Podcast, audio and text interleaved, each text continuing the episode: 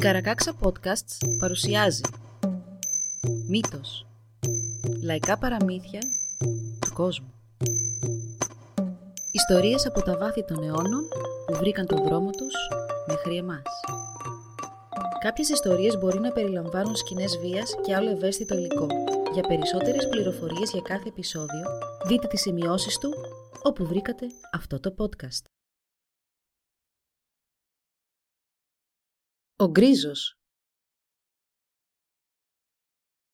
Κάποτε, σε έναν τόπο μακρινό, ζούσε ένας βασιλιάς και μια βασίλισσα στο κάστρο τους και ένας γέρος χωρικός με τη γυναίκα του στο καλυβάκι τους. Ο βασιλιάς είχε πολλά ζωντανά και γη και μια μονάκριβη κόρη που ζούσε με τις κοπέλες της αυλής της σε ένα φανταχτερό σπίτι στον κήπο του βασιλιά. Ο χωρικός ήταν φτωχός χωρίς παιδιά και το μόνο που είχε να ζει αυτόν και τη γυναίκα του ήταν μια αγελάδα. Μια μέρα ο χωρικός πήγε στην εκκλησία. Ο ιερέας μίλησε για την αξία της προσφοράς στους συνανθρώπους μας και πώς αυτό θα ανταπέδιδε χίλια δυο καλά στο κοντινό μέλλον. Σαν ο γέρος επέστρεψε σπίτι του μετά τη λειτουργία, η γυναίκα του τον ρώτησε τι καλά πράγματα είχε ακούσει. Εκείνος της απάντησε πως ο ιερέας είπε ότι όποιος ήταν γενναιόδωρος θα του επέστρεφε πίσω το καλό που έκανε και μάλιστα επί χίλια. Η γυναίκα κοίταξε τον άντρα της και του είπε πως μάλλον λάθος θα είχε καταλάβει. Αλλά ο άντρας ήταν ανένδοτος. Έτσι οι δυο τους λογομάχησαν για λίγο πάνω σε αυτό, ο καθένας εμένοντας στη θέση του.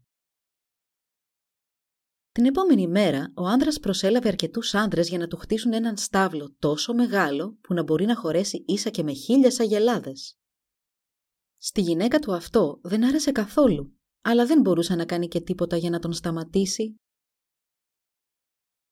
Σαν χτίστηκε ο στάβλος, ο γέρος άνδρας άρχισε να σχεδιάζει πού να δώσει την αγελάδα του για να του επιστραφούν χίλιες ως ανταμοιβή για το καλό που θα έκανε και μετά από λίγη σκέψη αποφάσισε πως ο βασιλιάς θα ήταν ο καλύτερος στόχος. Τρεπόταν και φοβόταν όμως να παρουσιαστεί μπροστά του, έτσι φτωχός που ήταν, και είπε να πάει πρώτα στον ιερέα, ο οποίος ζούσε και αυτός μέσα στα πλούτη. Σίγουρα ο ιερέας δεν θα πάρει πίσω τον λόγο του, σκέφτηκε ο άνδρας. Έβαλε ένα σκηνή γύρω από τον λαιμό της αγελάδας του και τράβηξε για τον ιερέα, μη δίνοντας σημασία στις προειδοποιήσεις της γυναίκας του για το κακό που θα τους έβρισκε αν έχαναν τη μοναδική τους αγελάδα. Βρήκε τον ιερέα και του έδωσε την αγελάδα. Εκείνος τον ρώτησε τι σκοπό είχε αυτή η χειρονομία του και αυτός με τη σειρά του του εξήγησε γιατί το έκανε. Ο ιερέας τότε ενοχλήθηκε και μάλωσε τον φτωχό χωρικό «Δεν κατάλαβες λέξη από αυτά που είπα», του είπε και τον έστειλε πίσω σπίτι του με την αγελάδα του. Ο άνδρας γύρισε σπίτι του σχεδόν σέρνοντας την αγελάδα, τραβώντας την από το λαιμό σε όλη τη διαδρομή, στενοχωρημένος με την αντίδραση του ιερέα. Στον δρόμο που πήγαινε τον βρήκε μια τρομερή χιονοθύελα με μαύρο χιόνι και τόσο σκοτίνιασαν όλα γύρω του που σύντομα έχασε τον δρόμο του και φοβήθηκε πως θα έχανε όχι μόνο την αγελάδα του αλλά και τη ζωή του. Εκείνη τη στιγμή της απελπισίας του τον πλησίασε ένας άνδρας με έναν μεγάλο σάκο στην πλάτη. Ρώτησε τον χωρικό τι δουλειά είχε έξω σένοντας την αγελάδα με τέτοια κακοκαιρία και ο χωρικός του εξήγησε. «Είναι σχεδόν σίγουρο πως θα χάσεις την αγελάδα σου με αυτόν τον καιρό και μάλλον ούτε κι εσύ θα καταφέρεις να βγεις από εδώ σώος και αυλαβής, του είπε ο ξένος και συνέχισε «Νομίζω πως είναι προτιμότερο να μου δώσεις εμένα την αγελάδα και να πάρεις εσύ αυτόν τον σάκο που μέσα του έχει σάρκα και οστά. Θα τον κουβαλήσεις πολύ πιο εύκολα μέχρι το σπίτι σου». Η συμφωνία έκλεισε. Ο ξένος έφυγε με την αγελάδα του χωρικού και αυτός έμεινε να κουβαλά τον σάκο, ο οποίος δεν ήταν και τόσο ελαφρύς όταν έφτασε σπίτι του, είπε στη γυναίκα του τι είχε συμβεί στον δρόμο και της έδειξε τον σάκο. Η γυναίκα του έγινε έξω φρενών και ήταν έτοιμη να τον μαλώσει για τα καλά. Αλλά ο άντρας της τη ζήτησε να βάλει την κατσαρόλα στη φωτιά και να μην θυμώνει. Εκείνη έκανε όπως της είπε και γέμισε μια κατσαρόλα με νερό, ενώ ο άντρας της άρχισε να λύνει τον σάκο. Με το που τον έλυσε τελείως, από μέσα ξεπήδησε ένας ολόκληρος άνδρας, ντυμένος στα γκρίζα από πάνω μέχρι κάτω, και τους είπε πως καλύτερα να έβρισκαν κάτι άλλο να μαγειρέψουν. Ο γέρος χωρικός έμεινε άφωνος με αυτό το θέαμα, αλλά η γυναίκα του αμέσως γύρισε στο μέρος του και του είπε θυμωμένα «Όχι μόνο έδωσες το μοναδικό μας ζώο σε κάποιον ξένο, αλλά μου κουβάλισες κι άλλο στόμα να ταΐσω». Ο χωρικός και η γυναίκα του τότε άρχισαν να μαλώνουν και να φωνάζουν ο ένας τον άλλον, μέχρι που ο γκρίζος τους διέκοψε, λέγοντας πως θα έβγαινε εκείνος έξω να βρει κάτι να φάνε και οι τρεις τους. Βγήκε τότε μέσα στη μαύρη νύχτα και πολύ σύντομα επέστρεψε φέρνοντας μαζί του ένα παχύ κρυάρι. «Σφάξτε το και μαγειρέψτε το να το φάμε», τους είπε. Αυτό το κρέας τους έθρεψε αρκετές μέρες και έτρωγαν όλοι καλά και σαν τελείωσε αυτό, ο γκρίζος έφερε κι άλλο ένα και μετά κι άλλο κι άλλο. Έτσι είχαν πάντα αρκετό αρνήσιο κρέας που τους κράτησε πολλούς μήνες. Όσο συνέβαιναν αυτά, ο βοσκός του βασιλιά άρχισε να παρατηρεί ότι τα κρυάρια άρχισαν να λιγοστεύουν στο κοπάδι. Μιας και δεν καταλάβαινε τι το προκαλούσε αυτό, πήγε στον βασιλιά και του είπε πως πέντε κρυάρια είχαν εξαφανιστεί από το κοπάδι. «Δεν ξέρω πώς συνέβη κάτι τέτοιο», είπε ο βοσκός. «Χάθηκαν το ένα μετά το άλλο. Έχω αρχίσει να σκέφτομαι πως μάλλον υπάρχουν κλέφτες στην περιοχή». Ο Βασιλιάς αργότερα έμαθε πως υπήρχε ένα νέο μέλος στο καλύβι του φτωχού χωρικού και της γυναίκας του, αλλά κανείς δεν ήξερε να του πει κάτι για αυτόν τον άνδρα. Έτσι, έστειλε μήνυμα να παρουσιαστεί μπροστά του αμέσως ο γκρίζος και αυτός το έκανε. Σαν επέστρεψε στην καλύβα του χωρικού, εκείνος και η γυναίκα του τον υποδέχτηκαν θερμά και τον ρώτησαν τι τον ήθελε ο Βασιλιάς. Ο Βασιλιάς με κατηγόρησε πως του έκλεψα πέντε κρυάρια από το κοπάδι του, αλλά είναι διατεθειμένος να με συγχωρέσει αν καταφέρω να κλέψω και το πεντάχρονο βόδι του αύριο όταν θα βγει να βοσκήσει στο λιβάδι. Αν δεν τα καταφέρω, είπε θα με κρεμάσει. Συμφορά μας, τι μπορούμε να κάνουμε για να σε βοηθήσουμε; Αύριο το πρωί να έχετε απλά έτοιμο για μένα ένα σκηνή, τους απάντησε ο Γκρίζος και πήγε για ύπνο. Το επόμενο πρωί, ο Γκρίζος πήρε το σκηνή και κατευθύνθηκε προς τους λόφους. Ήξερε ότι από εκεί θα περνούσαν οι άντρες του Βασιλιά και κρεμάστηκε από έναν γκρεμό στο μονοπάτι ανάμεσα στους λόφους. Δεν πέρασε και πολλή ώρα, φάνηκαν και οι άντρες του Βασιλιά που, σαν είδαν τον Γκρίζο κρεμασμένο, είπαν «Να ο Γκρίζος, κάποιος τον κρέμασε κιόλας. Δεν χρειάζεται να ανησυχούμε πια μήπως και μας κλέψει το βόδι». Και συνέχισαν τον δρόμο τους χωρίς να τον ξανακοιτάξουν. Όταν χάθηκαν από τα μάτια του, ο Γκρίζος κατέβηκε από τον γκρεμό και πήρε κάτι μυστικούς δρόμους και μονοπάτια μέχρι που βρέθηκε πάλι να προπορεύεται των ανδρών του Βασιλιά. Για άλλη μια φορά κρεμάστηκε από τον γκρεμό που έβλεπε στο μονοπάτι και περίμενε.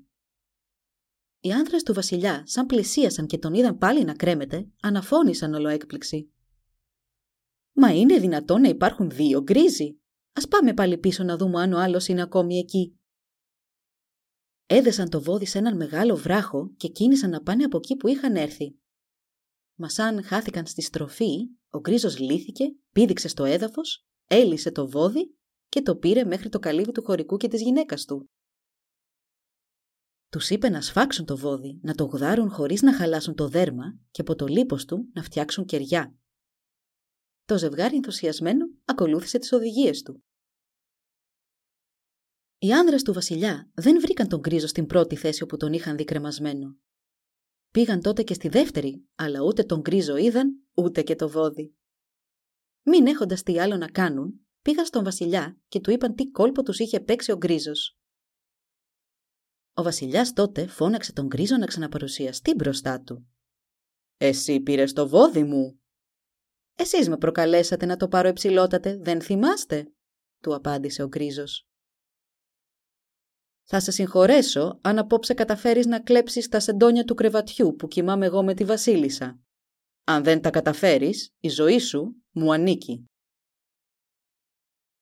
Ο Γκρίζος επέστρεψε τότε στην καλύβα του γέρου χωρικού και αυτός και η γυναίκα του πολύ χάρηκαν που τον είδαν ζωντανό. Ο Γκρίζος τότε πήρε κάμποσο αλεύρι και το έδωσε στη γυναίκα του χωρικού, λέγοντάς της να του φτιάξει έναν πηχτό χυλό. Όταν εκείνη τον ετοίμασε, ο γκρίζος τον έβαλε σε έναν κουβά και τον έκλεισε καλά με ένα καπάκι για να μην κρυώσει. Πήρε τότε τον χυλό, τρύπωσε στο παλάτι χωρίς να τον δει κανείς και κρύφτηκε σε μια σκοτεινή γωνιά. Όλες οι σκοπιές του παλατιού ήταν σε επιφυλακή για τον ερχομό του Γκρίζου και είχαν εντολή να τον συλλάβουν αν φαινόταν πουθενά.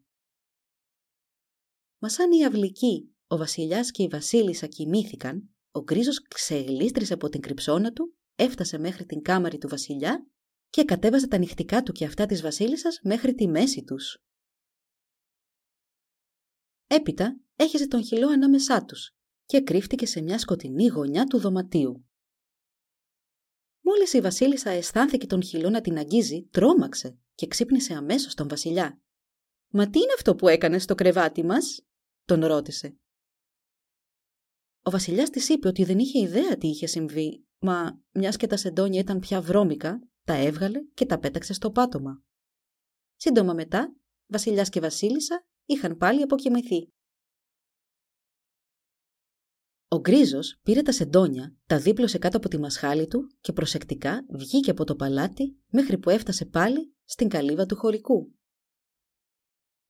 Είπε σε αυτόν και τη γυναίκα του να βράσουν τα βασιλικά σεντόνια για να καθαρίσουν και να τα χρησιμοποιήσουν στο δικό τους το κρεβάτι.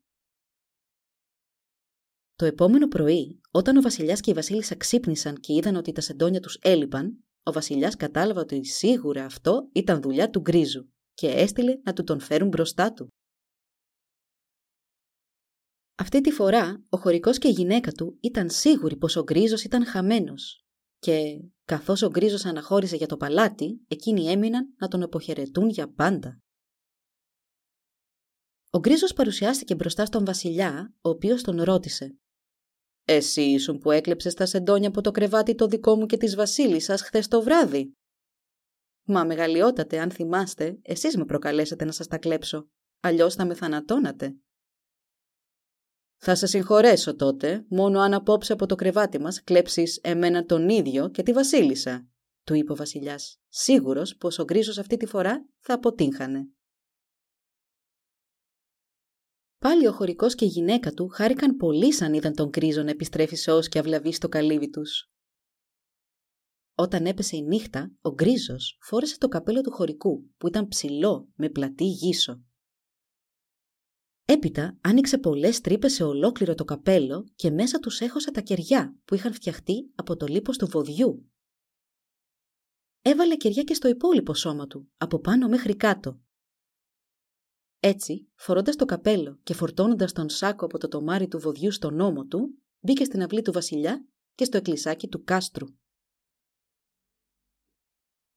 Εκεί, απόθεσε τον σάκο δίπλα στο ιερό της εκκλησίας, άναψε όλα τα κεριά που είχε πάνω του και βάλθηκε να χτυπάει δυνατά τις καμπάνες. Ο βασιλιάς και η βασίλισσα ξύπνησαν από τον ήχο των καμπάνων και βγήκαν στο παράθυρό τους να δουν τι συμβαίνει είδαν τότε στην είσοδο της εκκλησίας μια παράξενη και φωτεινή φιγούρα.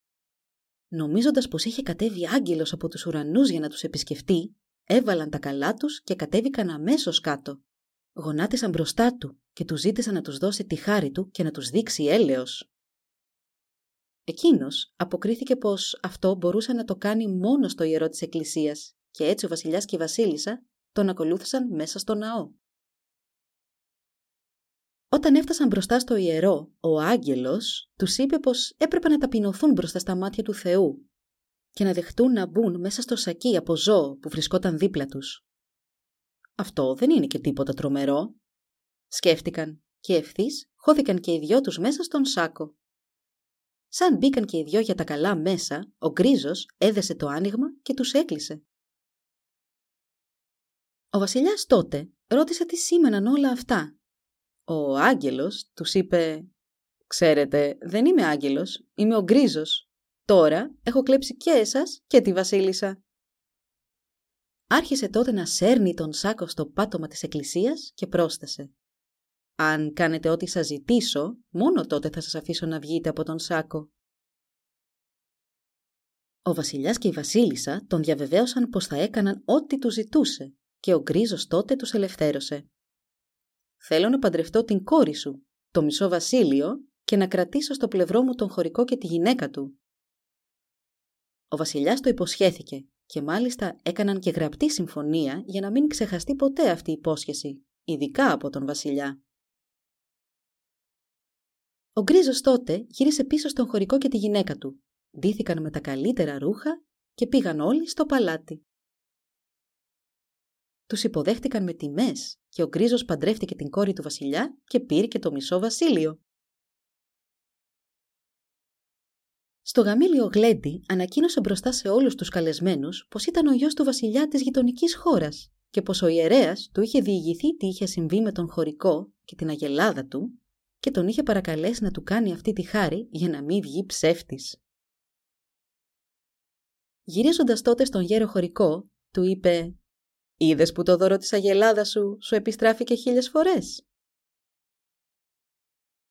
Ο Γκρίζος έζησε μια μακρά και καλή ζωή με τη γυναίκα του, πήρε και το υπόλοιπο βασίλειο σαν πέθανε ο πεθερός του και βασίλεψε σοφά και καλοσυνάτα μέχρι τον θάνατό του. Ο γέρος χωρικός και η γυναίκα του έζησαν στο πλευρό του ευτυχισμένοι και με όλες τις ανέσεις μέχρι το τέλος της ζωής τους.